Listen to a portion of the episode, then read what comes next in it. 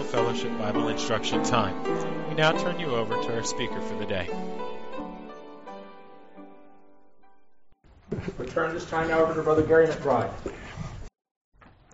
Wonderful to remember the Lord, isn't it? Foretaste of, of heaven, what it'll be like in glory.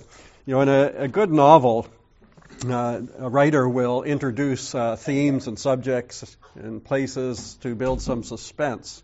They don't wait to the last chapter to say, uh, here's how it all came to, to be. They want to draw you in, draw your attention, so there's allusions, there's little things that happen. It's true in Scripture. Uh, places and people, as they're introduced, uh, so often are introduced in a way that uh, gives us an indication of what's going to happen either in the place or the person.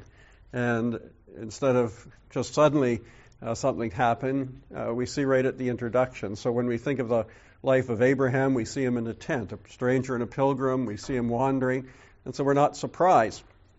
Uh, when we see his life unfold and the significance of that as a stranger, and a pilgrim, we see Jacob, we see him starting by grasping his uh, brother's heel, and that uh, really gives an indication of where his life is going. Interestingly enough, when you see uh, Saul, who became the king, you see him looking for two donkeys, and he couldn't he couldn't keep track of two donkeys. So we shouldn't be surprised that he had trouble uh, later on in the uh, in the kingdom. Uh, and it's true with place names. First time we're introduced to Jerusalem uh, in Genesis 14, uh, we see a king and a priest, a king of righteousness and a prince, king of peace. And so we shouldn't be surprised that when the Bible ends, uh, Jerusalem is associated with one who is the King of peace and the King of righteousness. I want to think just for a few minutes about Bethlehem uh, and a few devotional thoughts about the Lord Jesus Christ. And so we'll turn to the story of a baby born in Bethlehem. I'm sure you all know where that story is in Genesis 35. just see it if you're awake. Genesis 35. This is the first time Bethlehem is mentioned in Scripture, and a child is born in, in Bethlehem. And so in verse 16, Genesis 35, 16, then they journeyed from Bethel, and when there was but a little distance to go to Ephrath, Rachel labored in childbirth, and she had hard labor. It came to pass while she was in hard labor that the midwife said to her, Do not fear, you shall have this son also. And so it was, as her soul was departing, for she died, that she called his name Benoni. But his father called him Benjamin. So Rachel died and was buried on the way to Ephrath, that is Bethlehem. And Jacob set up a pillar on her grave, which is a pillar of Rachel's grave to this day. And so here we have the first mention of Bethlehem. And so we shouldn't be surprised when we think of how Scripture introduces places and people that it's the place where a child is, is born. In fact, it's in the midst of a chapter of death. And in, uh, in verse 8, uh, Deborah, Rebecca's nurse, died. In uh, the last verse of the chapter, Isaac dies, uh, giving birth. Rachel uh, dies. And so, in the midst of death all around, here a child is born. And to his mother, uh, Benoni, the son of my sorrow. to his father, Benjamin, the son of my right hand. The Old Testament, B E N, the prefix, means son of. In the New Testament, it's B A R, uh, Barnabas, the son of consolation. And so, uh, in many languages, that's common. Uh, in Great Britain, of course, uh, Mick and Mac and uh, O, as in O'Byrne, O'Brien, son of. And so, here, the son of. And often in other cultures, names have uh, sort of more significance or meaning than they do in our culture. Names come and go in our culture depending on what's on what's popular. But in uh, many cultures, names have significance, and some people, times people are given names that not only just, uh, just you know depict who they are, but describe what they are. And so, here is this boy with two names, Benoni and Benjamin. First time Bethlehem is mentioned, and we shouldn't be surprised then, in a sense, that these are two very extreme opposite. When you think of the son of my sorrow and the son of my right hand, what his mother saw and experienced in giving birth and the joy that his father found in, in son number 12 being born into, into the family. And so, two extremes. But we think of uh, this as a you know prefiguring a type or a picture of the Lord Jesus Christ, in light of what we thought of this morning, we shouldn't be surprised either. He was the man of sorrows, wasn't he? But he's also the Lord of glory. Uh, to Mary, the Lord Jesus, as Zechariah said, a sword or a spear shall pierce your own soul also. She would experience the sorrow, the suffering, staying at the cross, watching her son die. But to God the Father, of course, He is the Son of His right hand, the one of His right hand. And so you see that that's a theme that you can just think of uh, through Scripture. That'd be a good mental exercise this week to think of uh, the, the, sorrows of the Lord Jesus uh, Christ. Uh, there's a verse in Lamentations 1, verse 12, though not speaking of Christ, certainly reminds us uh, where Jeremiah calls out to those that pass by to look and see if there's any sorrow like unto my sorrow. And in the day in which the Lord has afflicted me, he sent fire into my bones. Is there any sorrow like his? We read from Psalm 22, My God, my God, why have you forsaken me? In the garden, he said, My soul is exceeding sorrowful, even unto, unto death. And so, was there ever sorrow like his sorrow? He was a man of sorrows and acquainted with grief. But certainly depicted in Scripture as the son of his right hand. Psalm 80, uh, the word Benjamin is in there in the Hebrew, it's not in our text, but the one who is my equal, the one in my uh, right hand. And again, we read in Hebrews 1, Hebrews 8, Hebrews 12 of his exaltation, where to the right hand the throne on high. When Stephen was stoned, where did he see him? The right hand of the throne. And so here's one born in Bethlehem. He's a man of sorrows, but he's the coming Lord and King, sovereign of all, the one at the right hand. So that's the first time Genesis, uh, Bethlehem is mentioned, the house of bread. But if you go to the book of Ruth, now there are more than one Bethlehem in in Israel. There's more than one town uh, called Bethlehem. But uh, in Micah 5, this Bethlehem is designated for sure. But in Ruth chapter 2, uh, we, I'm sure most of us, if not all of us, know this story. There is a, verse 1 there was a relative of Naomi's husband, a man of great wealth. The family of Elimelech, his name was Boaz. And so uh, here's a notable man in Bethlehem, uh, a man of great wealth. He uh, his word, his name means in him is strength. Uh, we see later on in verse four he gives directions uh, to the reapers. He's the Lord of the harvest, but he's also a kinsman redeemer. And so, because of his relationship to uh, to Elimelech, uh, he has the right to to redeem. He's not the closest relative, as we see in chapter four, but he has the right to redeem. Uh, kinsman redeemer uh, gave someone close to the family the right to redeem something that had been lost through bankruptcy. And so he had the right uh, to do that. There's three things that had to be true of a kinsman redeemer. He had to have uh, a relationship. Couldn't just be anybody. There had to be a relationship. He also had to have the, the riches.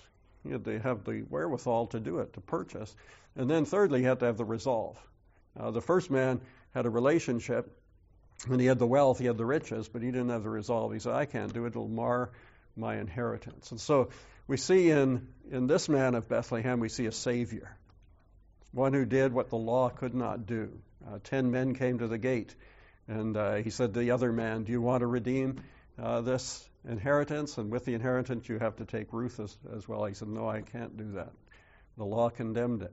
But a man of grace, a Savior, stands up and uh, pays the price and buys her to himself. And so, uh, Bethlehem, the first time we see a son of sorrow, the son of the right hand. The second time it's mentioned, we see a, a Savior. And then, of course, the third time is in 1 Samuel chapter 16. 1 Samuel chapter 16. It's not the third time Bethlehem is mentioned because uh, here uh, Samuel went to Bethlehem, but the story is uh, connected with the third time that Bethlehem is, is significant in Scripture. And so, of course, uh, Samuel goes to anoint one to be the king of, of Israel. And after he walk, works through the, uh, the seven sons, uh, Samuel asked in verse 11, Samuel said to Jesse, Are all the young men here? And he said, There's remains at the youngest, and there he is keeping uh, the sheep. Uh, verse 13 Samuel took a horn of oil and anointed him in the midst of his brothers. You go down to verse 18. This is a servant of Saul reporting back. And one of the servants answered and said, Look, I've seen a son of Jesse, the Bethlehemite, who is skillful in playing, a mighty man of valor, a man of war, prudent in speech, and a handsome person, and the Lord is with him. And so here you have the anointed king coming out of Bethlehem, so the future sovereign. Uh, he's rejected, he doesn't reign perhaps uh, for 13 more years, but uh, here he is. He's the anointed one. He goes into battle in the next chapter, of course, and wins a great victory uh, that depicts in many ways what we read in, in Colossians chapter 2, making uh, triumphing over principalities and powers. And so uh, here Bethlehem's prominent because the sovereign comes from there. So you put these three together, and there's the progression of, of the whole plan of salvation. You have a man of sorrows, who is the beloved Son, the Son of the right hand.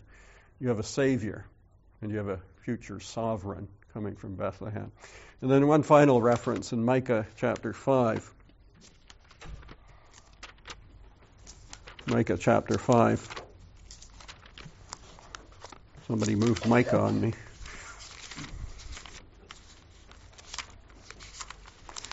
Right before, let me help you, it's before Nahum. It's always nice when somebody's helpful, isn't it? Micah chapter 5.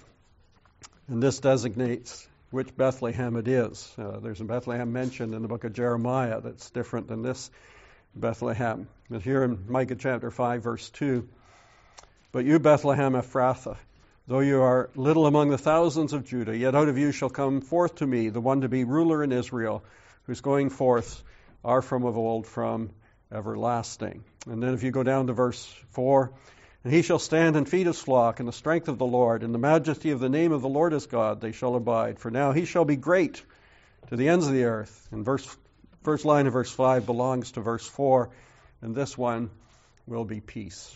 And so the one born in Bethlehem, the eternal Son of God, coming to earth. And so, uh, just like a good novel, there's Bethlehem introduced. A child is born in the midst of death all around. Here's one who is a man of sorrows, but is the Lord of glory. Uh, Ruth comes with nothing, uh, no, no future. Uh, she comes to Bethlehem, but there's one there who is a kinsman redeemer, a savior for her, who brings her in, and in God's providence comes into the line of the Lord Jesus Christ. And then uh, we see in David uh, one who is a shepherd, uh, despised, uh, the word youngest there actually is a derogatory term in the Hebrew, uh, despised by his own family, not even brought with the other seven brothers to consider for anointing. And there he is keeping the sheep, a shepherd, a good shepherd. Uh, he protected the sheep, but he's anointed as sovereign. And so it's a wonderful thing. And then as it all transpires, uh, in perhaps uh, late 6 AD, perhaps early into 5 AD, Caesar Augustus gave a decree that all the world should be taxed. And in order to be taxed, you had to return to your ancestral home. And so, in likely in 4 BC, uh, Mary, being expecting, her and Joseph traveled to where? Traveled to Bethlehem. How did Caesar Augustus know that it was time to to make that pronouncement? It was all within the plan and purposes of God. And the of course, the pregnancy came to full term as they arrived in Bethlehem, and there she gave birth to the one who's prefigured all through Scripture. So it's just some of these amazing things. I don't know if it's just the way my mind works at times, or doesn't work, some people would say, but uh, just to see some of these patterns in Scripture, just the, the beauty of Scripture, the depth of Scripture, but also the hand of God. And so there's some things you can just maybe think on this week and enjoy uh, during the week, really. So, in other words, if they fall asleep, it's my fault. That's right. All right. You know, the definition of a preacher is somebody that talks and other people sleep. So, but it's also said that a role of a preacher is to comfort the disturbed and disturb the comfortable. So if you fall asleep, you know what people think about you. Let's turn our Bibles to Zechariah chapter 3, what Frankie read for us. We've been working through the book of Zechariah, and this morning we want to take two passages, one in chapter 3, one in chapter 6, and uh, four other passages that talk about the branch that was mentioned here. Uh, next Sunday morning, we'll look at some of mess- the messianic references, other res- messianic references in Zechariah. Uh, I think it's quoted 14 times in the New Testament, and so there's much of Christ uh, in this Old Testament book. And so uh, looking at these verses that were read to us from verse uh, 6 to verse 10. If you're out on Wednesday night, the first five verses have to do with the cleansing of the high priest. Now remember, this is a vision, it's not reality. And so uh, in verse 1, you have Joshua the high priest clothed in filthy garments. That's not the reality, but it's what Zechariah saw in his, in his vision that was given to him. And in that vision, then, you have Satan standing there to resist, and you have the angel of the Lord, the Lord Jesus, who says to Satan, The Lord rebuke you. This is not a brand plucked from the, from the fire. And then uh, his garments of filth are removed, but the Lord says, See, I've removed your iniquity from you. And clothe him then with clean garments, put a clean turban on his head. So it's the restoration of the priesthood the cleansing and setting aside or sanctification of the priesthood. In verse 6, we have a condition. Now, let me just sort of do a little rabbit trail here. God dealt uh, through history with his people under covenants. That is, he made promises. And so the word testament is really just the word covenant. You have an old covenant, you have a new covenant. And God made promises through these covenants. And some covenants were totally unconditional. So God said, Here's what I'm I'm going to do. So if you were to read in Genesis 12 and Genesis 15, God made promises to Abraham that were totally unconditional. They just just were made. Uh, so, for instance, in Genesis 15, when that covenant is ratified, remember Abraham cuts these animals in two, as was the custom of that day when two parties uh, were in agreement. They'd walk between those carcasses as if to say, if I break my part of this covenant, may this happen to me. Well, Abraham went into a deep sleep, and that smoking lamp that represented the presence of God went down the middle to indicate that this was an unconditional promise. And so, what God said to Abraham in Genesis 12 about his uh, seed and about blessing uh, him and his seed is unconditional. Uh, nothing uh, conditional about it. Now, some of the covenants are more conditional. Uh, the covenant with David has unconditional parts, but it has conditional parts. In 2 Samuel chapter 7, when God made that covenant with David, he talked about his throne and one who would occupy it forever, but he also talked about disciplining. Uh, and of course, not talking about the Lord Jesus Christ, but uh, if your son sin, he says, I'll discipline him. And so there is a condition attached. Israel was under not only the, what we would call the Abrahamic covenant and the Davidic covenant, but the Palestinian uh, covenant as well. And it was conditional. It had to do with the land. It didn't have to do with them as God's people, but had to do with the land. And it had conditions. And so there was blessings and there was curses associated with that covenant. If you do this, you'll dwell in the land. If you don't do these things or if you get involved in idolatry, I'll take you out of out of the land. And so here in verse 6 is is one of those uh, conditions to do with that covenant. Uh, the priest is restored uh, to his pla- proper place in holiness, and he says, uh, Here's what I want you to do. And then he talks about cleansing the land as well. So the priesthood and then uh, the land. And interwoven uh, with this, in this vision, is some explanation. And so he sees these things. We talked about some of it on Wednesday night. He he sees uh, uh, some signs, wondrous signs. And in chapter 4, he sees uh, seven lamps and he sees uh, uh, olive uh, trees as well. And he asks, What are these about? Now, if you were to read in Revelation chapter 11, verse 4, the two witnesses that are in the tribulation period are identified by these two symbols. But in this time, and in a, in a particular way, he's saying that Zerubbabel, who was the prince, and Joshua, who is the priest, are the two that are set as a sign uh, for the people, a prince and a priest as a sign. He talks about a stone with seven eyes. Uh, again, in chapter 4, verse 10, uh, he talks, these seven rejoice to see. Revelation 5, you have the seven spirits of God which are sent into all uh, the earth. And so it seems to be a reference or an indication or allusion to the fact that God, in His omniscience, knows everything. And God is everywhere. Of course, He's omnipresent, but there is this sense in which He's depicted as uh, seeing things or doing things. Uh, we mentioned before in Genesis uh, chapter 11 when it says of Babel, the Tower of Babel, it says, Let us go down and see. Why did God have to come down and see? Uh, why would that have to happen? So is it imagery that we can understand, or is it this idea that uh, God is searching, uh, searching out these things? But within this, uh, he gives us uh, this wondrous sign, and he speaks of my servant, uh, the branch. And so uh, this introduces, in terms of what we're going to think of this morning, this messianic title. It's used six times, six different passages in the Old Testament. But there's some variations, as we'll see, in the way it's used and the way it's presented. But it's talking about the Lord Jesus Christ. It's a messianic promise of the coming of the Lord Jesus Christ. But we'll see that it's to do with his future reign when he comes to earth uh, to set up his, his kingdom. But he says, Behold, I'm bringing forth my servant, the branch.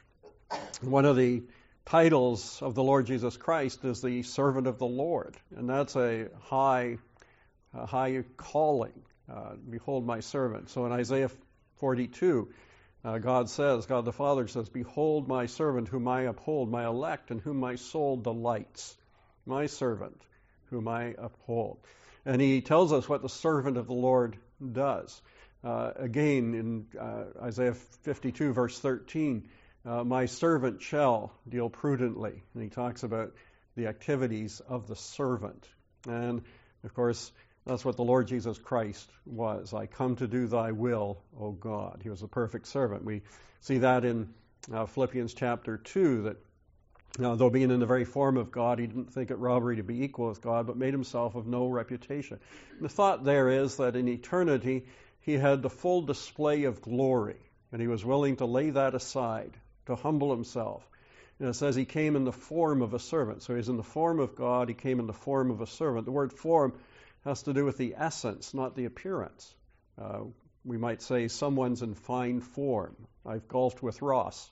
And some people might say when he golfs, he's in fine form. Others would tell the truth. But, um, sorry. but, uh, no, I'm not telling the score of the last game. It's on, it's on tape. I can't tell you the score. But uh, that's what form is. It's the, the expression, the essence of. So, being the very form of God, he was the very form of a servant. He, he didn't become something he wasn't. Uh, he came in fashion and likeness of a man. That means he took something on that wasn't true of him before. But he was in the form of God, he was in the form of a servant. And so uh, God the Father talks of him here as my servant, uh, the branch. And it's a wonderful uh, title and accolade of the Lord Jesus Christ. And it looks forward, as I said at the end of verse 9, to a day when he says, I will remove the iniquity of the, that land in one day. And that day, verse 10 says, The Lord of hosts, everyone will invite his neighbor under his vine and under his fig tree. And so there's a day coming when the land will be purified. The nation will be as well. Romans 11:26 speaks of a time when all Israel will be saved. Uh, God is going to deal with them once again. We'll see that time and time again under these references of the branch that God is going to deal with them. But he deals with the land as well. And so the iniquity of Joshua was removed, the iniquity of the land will be removed. The thought at the end of verse 10, under a vine and under a fig tree, uh, if you were in Israel in, in ancient times and you were sitting under a fig tree, people would uh, recognize that you're having your devotions, right? They're generally one room houses. There wasn't a place to go and have your devotions. But if you had a fig tree, you went under your fig tree and people wouldn't bother you. You figured you're there, figured you're there uh, having your time of devotion. Uh, this is what I think is the background to the Lord's comments to Nathanael. I remember Nathanael came, said, Can any good thing come from Nazareth? And the Lord says, Before you hear I saw you under a fig tree. And I think the conversation indicates what Nathanael's devotion was about. Uh, the Lord said to him, Hereafter you'll see angels of God ascending and descending on the Son of Man. I think it's an indication that he was probably meditating on the ladder that Jacob saw uh, going up to heaven and the Son of God and that whole scene and picture. And I think that's why the Lord Jesus talks of the fig tree and then brings up that, that topic. Uh, we sing that in one of our hymns. So it seems my Savior's cross to me a ladder up to heaven. And so uh, this speaks of a time when people can dwell peacefully and sit under their fig tree. And so it's a, messy, uh, a millennial kingdom type of reference. And so he introduces my servant, the branch. But let's go to chapter 6 and verse 9. Chapter 6, verse 9. And uh, actually, we'll start at verse 11 because there's too many big names in verse 10. Take the silver and gold, make an elaborate crown, and set it on the head of Joshua, the son of Jehozadak, the high priest. Then speak to him, saying, Thus says the Lord of hosts, saying, Behold the man whose name is the branch. From his place he shall branch out. He shall build the temple of the Lord. He shall build the temple of the Lord. He shall bear the glory, and shall sit and rule on his throne. He shall be a priest on his throne. And a council of peace shall be between them both. The elaborate crown shall be for a memorial in the temple of the Lord. And then all these names, verse 15, even those from afar shall come and build the temple of the Lord. Then you shall know that the Lord of hosts has sent me. And this shall come to pass if you diligently obey the voice of the Lord your God. And so there's a, a near fulfillment. The temple was rebuilt. Uh, Zechariah speaking just three and a half years before the temple is finished. And so it is going to be finished. But then he looks beyond that. And there's several things uh, here. One of the things we've been doing as we've looked through Zechariah is looking for the interpretation, the exposition. What did it mean to them? And then an application the enjoyment of it, what, what does it mean to us? What can we think about? What can we enjoy out of the passage, even though it's not addressed to us? It's not, you know, we're not going to go build a temple and all that type of thing. So, what can we learn from it just to enjoy the Lord and to see something of Him? What happens here in verses 9 and 10, 11 is that these men come with a gift. They've come from Babylon with a gift to use in the temple uh, for the rebuilding of the temple. So they're bringing some precious stones, precious things to be used in the rebuilding of the temple. But the Lord says instead of using it for that, uh, use it to make a crown. He says later on that this crown is a, a memorial crown. It's it's there as an emblem, a symbol of something. So they've come with this purpose, but God says, no, I want it to be used for this. And then he says uh, in verse 12, Behold the man whose name is the branch. Now, what a what a wonderful uh, thought. Again, you know, we mentioned, "Behold my servant," but here, "Behold the man." Now, this is uh, this phrase is found twice in Scripture. Uh, it's a very f- sort of famous phrase in Latin, "ecce homo." Uh, behold the man. It's found in John chapter 19, verse 5. And there's a tremendous contrast. And this is, again, something you can enjoy during the week. In John 19, verse 5, Pilate brings out the Lord Jesus Christ. He said, I find no fault in him. But he says, Behold the man. And you read the things that went before that. He was beaten, he was spit upon, uh, the beard plucked from his face, he was slapped, he was beaten on his back. All those things. He came out. In the words of, of Hebrews or of Isaiah 52, uh, his visage was so marred more than any man. He hardly looked uh, human when they were finished with him. And Pilate, who represents human government, presents this one Behold the man, look at him. Uh, I find no fault in him. And they say, We don't want this man to reign over us. And there that then is the historical use of that word. Behold the man. We talked earlier about the man of sorrows, the son of son of my sorrow. Well, there he was, the man of sorrows, presented to the world. Nothing lovely about him. Uh, there was no beauty in him that we should desire him. As they, as they saw him there, beaten and despised and rejected, behold the man. Uh, he, he, Pilate spoke those words to a crowd of how many? A couple hundred, maybe a thousand, who knows how many heard those words. But here in Zechariah chapter 6, these words are going to be heard by everyone. This is God the Father speaking. And it's not history, it's prophecy. And he's going to say, Behold the man. As he introduces not the man of sorrows, but the Lord of glory. Right? We sometimes sing, Look, you saints, the sight is glorious. See the man of sorrows now. From the fight return victorious. Every knee to him shall bow. And so here he is. Behold the man. And that's, a, again, just focus on that little phrase for a moment. Behold, that word. Uh, God the Father delights in us being seeing his Son and exalting his Son. So behold my servant, behold the man. In the New Testament, uh, John the Baptist said, Behold the Lamb of God. Look at him, the Lamb of God. Uh, in a devotional way, it says, you know, and seeing Jesus as he walked. Well, that was just literally saw him coming. But there is a thought, just seeing his life. Behold the Lamb of God that takes away the sin of the world. Or you go to Hebrews chapter 3, verse 1, wherefore, holy brethren, partakers of the holy calling, consider him the apostle and high priest of your confession. Consider him. Think about him. Or Hebrews 12, verse 3 For consider him who endured such contradiction of sinners against himself. Consider him. Think about him. That's how people get saved, isn't it? They consider him. It's amazing.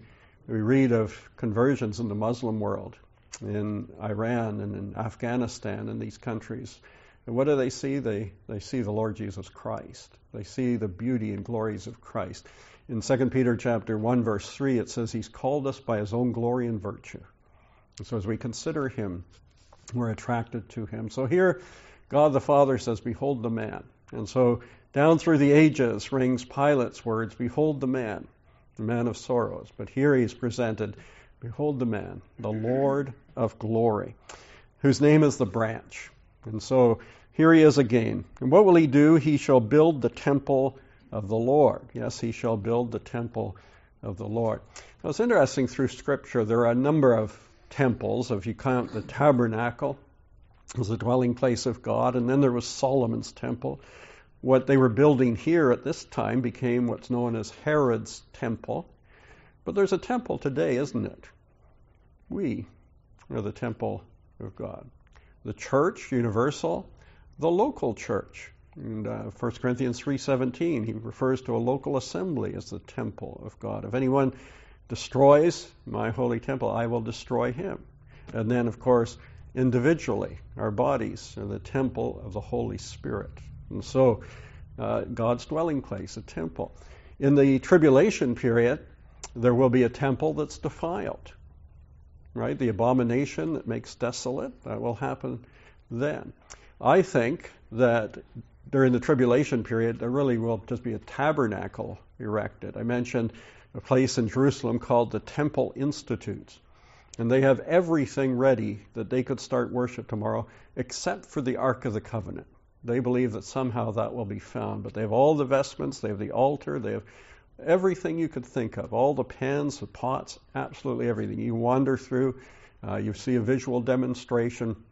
They have everything uh, needed. And so they could erect a tabernacle tomorrow and start worship. When you're on the Temple Mount, you know, you see the picture of the, the dome of the rock, and then the mosque is off to the other side.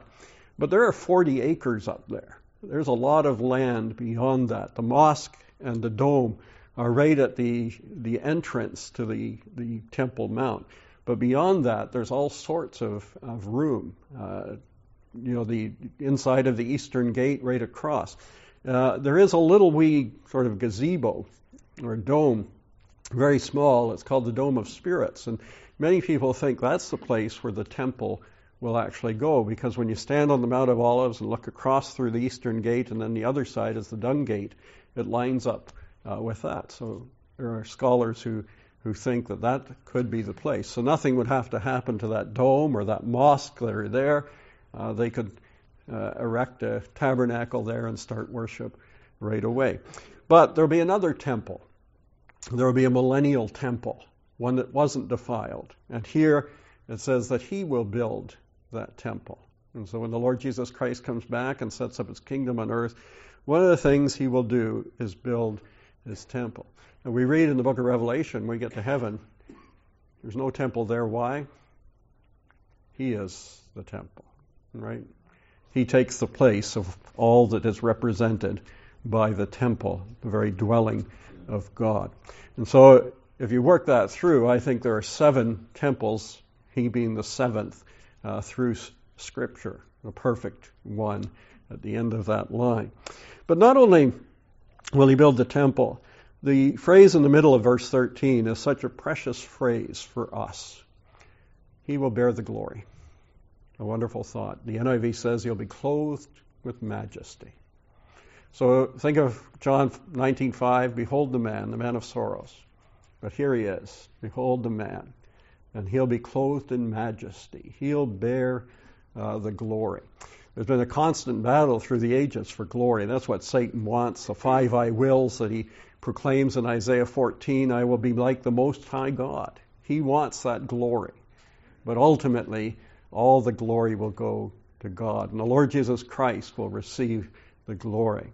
Uh, it's interesting again in John's Gospel, there are perhaps seven aspects of the glory of the Lord Jesus Christ. As you read through John, you can see seven uh, distinct and different aspects of his of his glory. But he will be clothed in majesty, no longer the man of sorrow. So the next time the world sees him, they won't see him beaten and marred, not looking like a man. They will see the Lord of glory, clothed in majesty.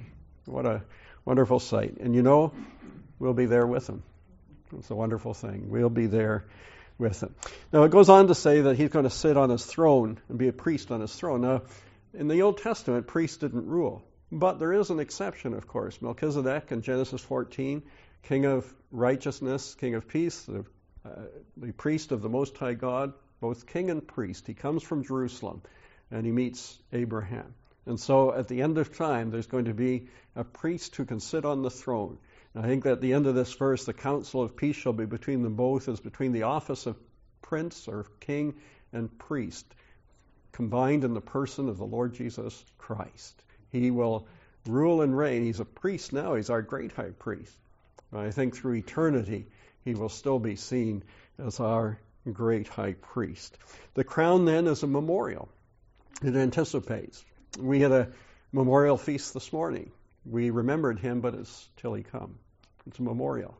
It looks back, but it anticipates the coming of Christ. So this crown had that in mind, that uh, he is coming again. So wonderful thoughts when you think of him as the branch. Behold the man, the man of sorrows. Behold the man, the Lord of glory, clothed in majesty. When he was presented uh, by Pilate, he had a royal robe of mockery, a purple robe of mockery. When he comes back again, he's clothed with majesty. What a wonderful thought. Let's briefly look at four other references. One's in Isaiah chapter 4. So there's two references in Isaiah, two in Jeremiah, and then two in Zechariah, all about the branch. So six references altogether. And if you pay attention to what he says about the, the branch, we'll see that that is significant as well. Uh, the descriptive word or words he uses of the branch. And so here is just a brief reference in Isaiah 4, verse 2. In that day, the branch of the Lord shall be glory, beautiful and glorious. The fruit of the earth shall be excellent and appealing for those of Israel who have escaped. And so, it again, it anticipates a future day. If you look down to Verse 5 Then the Lord will create above every dwelling place of Mount Zion and above her assemblies a cloud and smoke by day and a shining of a flame, flaming fire by night. For over all the glory there will be a covering, and there will be a tabernacle for shade in the daytime from the heat, for a place of refuge, and a shelter from storm and rain. What a wonderful thought. Again, it's anticipating a future day, but in a devotional way, we look at some of these things and we think, well, that's true of us and of what we enjoy. A shelter in the time of storm. He certainly is that to us isn't he? Does Jesus care? Well, yes, he cares. I know he cares for me. And so it looks to that day when uh, the Lord will deal with not only the people of Israel, but the land of Israel, and Jerusalem again will be established as the place of his rule and reign. And the branch of the Lord, he says in verse 2, will be beautiful and glorious. And so anticipating that day. Then he, Isaiah chapter 11. Isaiah chapter 11, verse 1. There shall come forth a rod from the stem of Jesse, and a branch shall grow out of his roots. So here again, you have this idea of a, of a branch. Now, there are uh, words in our text that are not always uh, visible or, uh, you know, we're aware of uh, due to the translation. Uh, Phil shared one this morning from uh, Psalm 22, verse 6, the worm, uh, tola, the, the, Hebrew word for scarlet. And so, though your sins be like crimson, the same, the same word uh, is used. The worm that was crushed to produce a crimson garment. The Lord Jesus Christ was crushed to produce a garment uh, for us. And so, uh, there are what I would call untranslatable riches in the scriptures, things that we are not aware of or see. And so the word branch here is different than the five other references or uses of that word. Here it is a, is a word netzer, and it's a, it's a different word than the other five. But it's the root word of the word Nazareth uh, that's used here. Now, that's significant because the last verse of Matthew chapter 2 says of the Lord Jesus that he would be called a Nazarene that the scriptures might be fulfilled. There is nowhere in the Old Testament that talks about the Messiah in terms of Nazareth, in terms of Bethlehem for sure, in terms of Jerusalem for sure, but not a single reference to do with Nazareth. Uh, and yet here is this root word here. Uh, if you were in Nazareth, the, there's a Bible chapel, an assembly and the Emmaus work and a building, and right beside it is called uh, Nazareth Village. It's a 2,000 year old replica. Uh, you walk through it and you see the wine press, you see them spinning uh, yarn and building things as they would have 2,000 years ago. And I asked there about this, this verse. I asked our Hebrew guide in Nazareth Village, and he said, yes, that's the root word to the word Nazareth. And that's thus the fulfillment of, as the scriptures say, as the prophets predicted, he would be called a Nazarene. Now, some people confuse the word Nazarite with Nazarene. Nazarite was a vow you took. Uh, you might take a vow to say, I'm not going to do any of these things. I'm going to be separated unto the Lord, to the Lord's service. Uh, in our terms, we might say, I'm going on a mission trip. I'm going to uh, save my money. I'm not going to spend. I'm not going to do these things so that I can do this. I'm going to set apart these things and be disciplined so that I can serve the Lord. Now, in another Nazarite vow, of course, there was some signs that went with it: the abstinence from any uh, fruit of the vine and the long hair uh, for a male that went with it to, to, indicate you've set yourself aside to do uh, the Lord's service. Uh, Samson, of course, was a Nazarite. John the Baptist was a Nazarite. He was distinct and different. The Lord Jesus Christ was not a Nazarite in that sense. He was in the spiritual application of it because his life was set apart uh, to do the service, the will of his Father in heaven. But he was a Nazarene uh, from Nazareth. And of course, the reference we have, as I mentioned in John chapter 1, can any good thing come from Nazareth? Nazareth was despised because there was a Roman garrison up there. There were Greek traders up there, as in people that did commerce, not traitors, but traders, uh, in Nazareth. And so it was despised by the ruling class down in Judah. So they looked north to Galilee and they thought of Nazareth. They thought, oh, there's nothing there. Uh, remember later, it was said, uh, look and see, is, did any prophet ever come from Galilee? Well, one had. Jonah, of course, came from the north. But their thought was there's no way the Messiah could be there. And again, in the, in the providence and sovereignty of God, of course, they were in Bethlehem, but they had to go to Egypt, and coming back from Egypt, they end up in Nazareth. And so it's quite likely, quite possible, that this then is the root of that, that he, the branch, is a Nazarene. And so the other five uses of the word branch are different than this. This is distinct uh, in that way. In verse 2, uh, we've talked about the seven spirits of God, the seven eyes. Uh, there's a sevenfold description in verse 2 of the Spirit of, uh, of the Lord. The Spirit of the Lord shall rest upon him. And then there's six words, other words. So the Spirit of the Lord, and then wisdom, understanding, counsel, might, knowledge, and fear of the Lord. So a sevenfold uh, description. Just for, uh, just for again devotional thought. Here's something to consider. Uh, three times in Isaiah, there's talk of an anointing of the Spirit being on the Lord Jesus Christ. In Isaiah 42, uh, God the Father says, I've put my Spirit upon him. In Isaiah 61, the Lord Jesus himself says, He has anointed me to preach good tidings. He has anointed me. And so the Lord Jesus is speaking. In Isaiah 42, it's the Father who is speaking. Here in Isaiah 11, we might say it's the Spirit of God that's addressing the issue. And so, three anointings. Uh, you would see in them here, he's talking about his rule and reign, talking about him as a king. In Isaiah 61, it's the Lord Jesus saying, He has anointed to me to proclaim good tidings. He's a prophet. And in Isaiah 42, the occupation, what he does is like a priestly ministry, setting the captive free. And so he's anointed as king, as priest, as prophet. All that's fulfilled, of course, at his baptism, where he is anointed into messianic office. And so, some wonderful thoughts, again, a progression of thoughts. So you can think about uh, that uh, this week. And so, this rod comes out of there. Now, one of the things I should mention, too, is in these chapters in Isaiah, there's condemnation of the nations. And Assyria, in particular, is presented as a, as a cedar tree. And when you cut a cedar tree, of course, it rots. The stump rots. There's nothing left. One of the great miracles of history, and again, this is something you can look up or study, the book of Nahum talks about the destruction of the Assyrians of Nineveh. The Assyrian Empire and nation disappeared in just one and a half generations. I mean, it's, it's remarkable.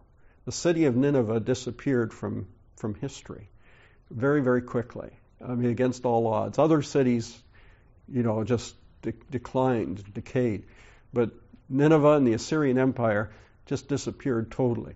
One of the things the Assyrians did was then they captured a nation like the north of Israel. They took the people right away.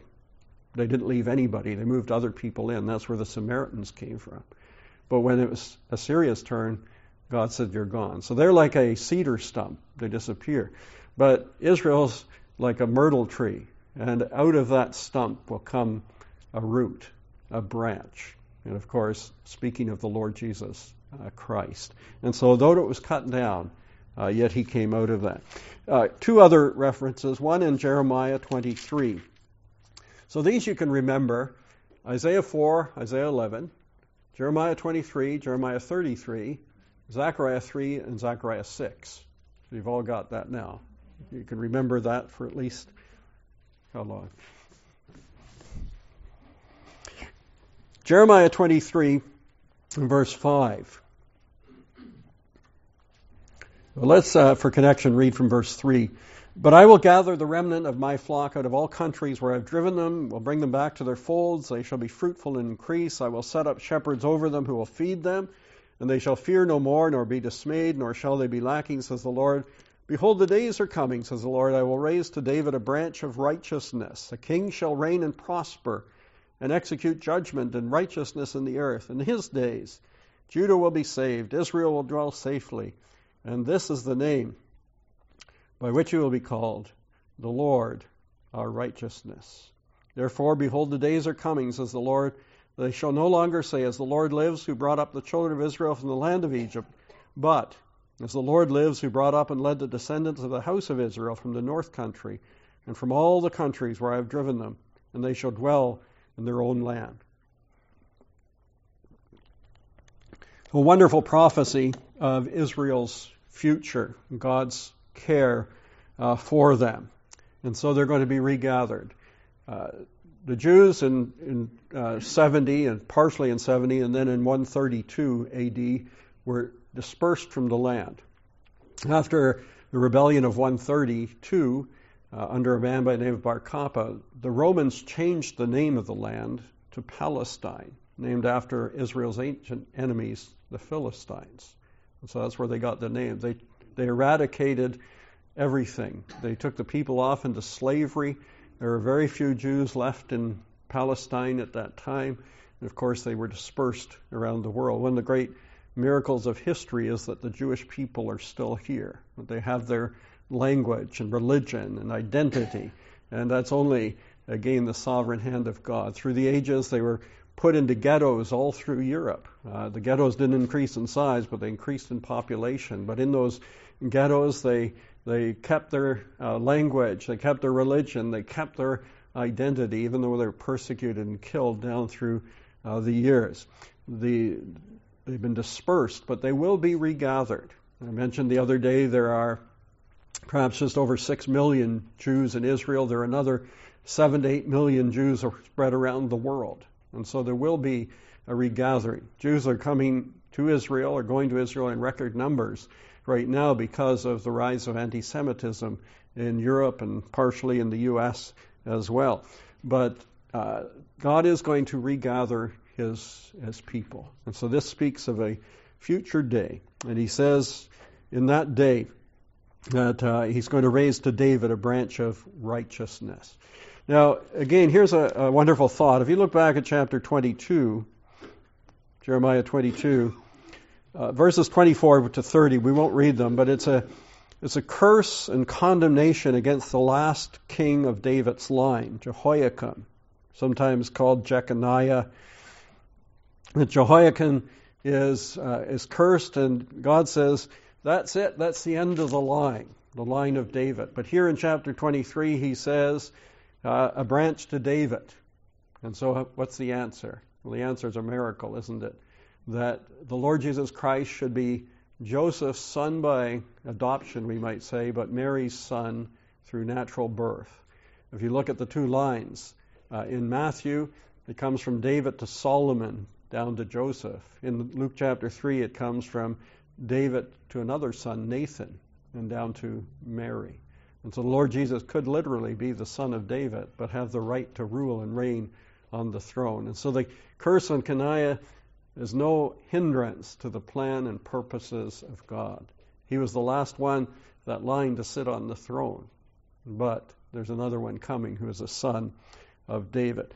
But he's called the Lord our righteousness. What a wonderful title. This is a compound name of God. Again, we don't see these so readily in our translation.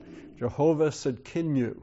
You might recognize that name from Robert Murray M'Cheyne's uh, hymn, uh, you know, friend spoke in rapture of Christ on the tree, uh, and he goes on to say, but Jehovah Tsidkenu is nothing to me.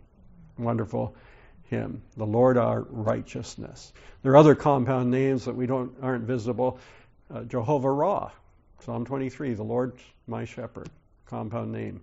The Lord. The last word of Ezekiel 48, Jehovah is there. The Lord is there. Jehovah Shammah, compound name of God. And so you have at least seven, perhaps eight uh, compound names of the Lord. The Lord our banner, the Lord who heals, uh, and so on, are compound names. And so here, this one who's coming, who's going to come in David's line, is the Lord our righteousness. And then finally in Jeremiah 33.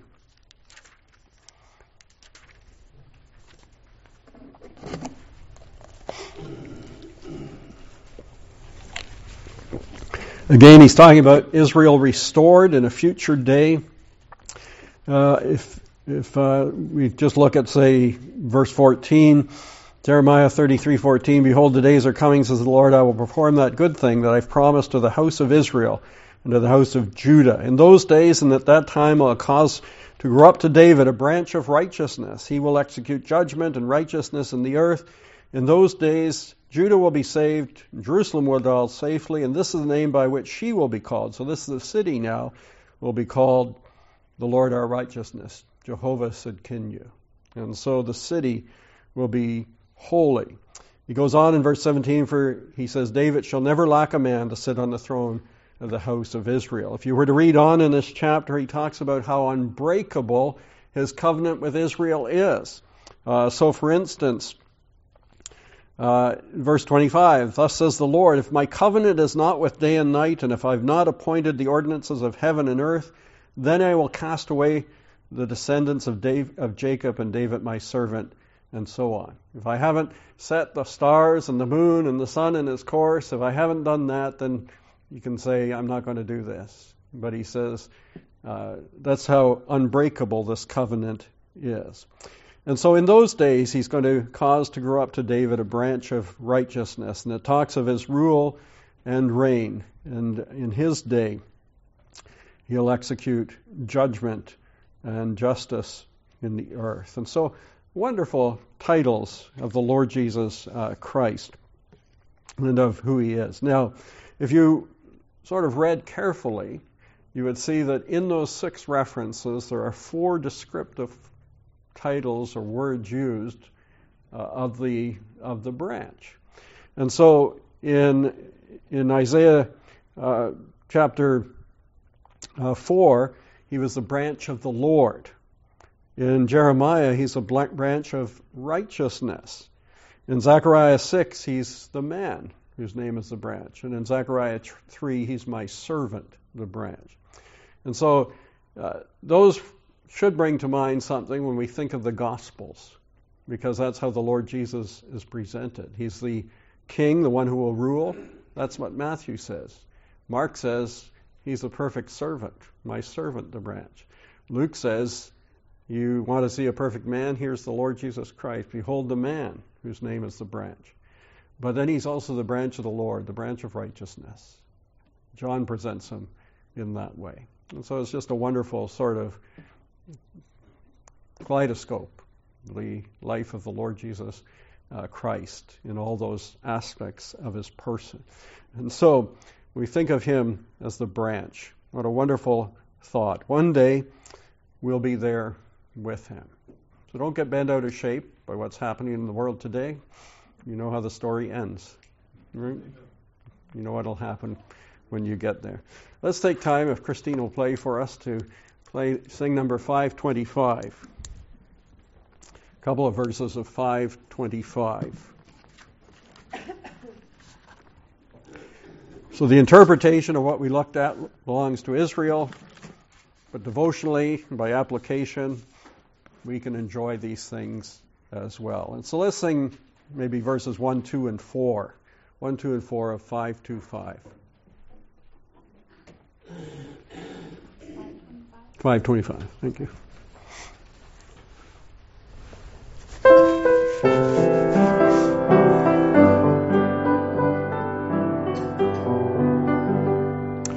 When my life work is ended and the swelling tide and I write in glorious morning I shall see, I shall know my Redeemer when I reach the other side and his smile will be the first to welcome me. I shall know him, I shall know him and redeemed by his side I shall stand. I shall know him by the print of the nails in his hand. Oh, the soul thrilling rapture when I view his blessed face and the luster of his kindly beaming eye.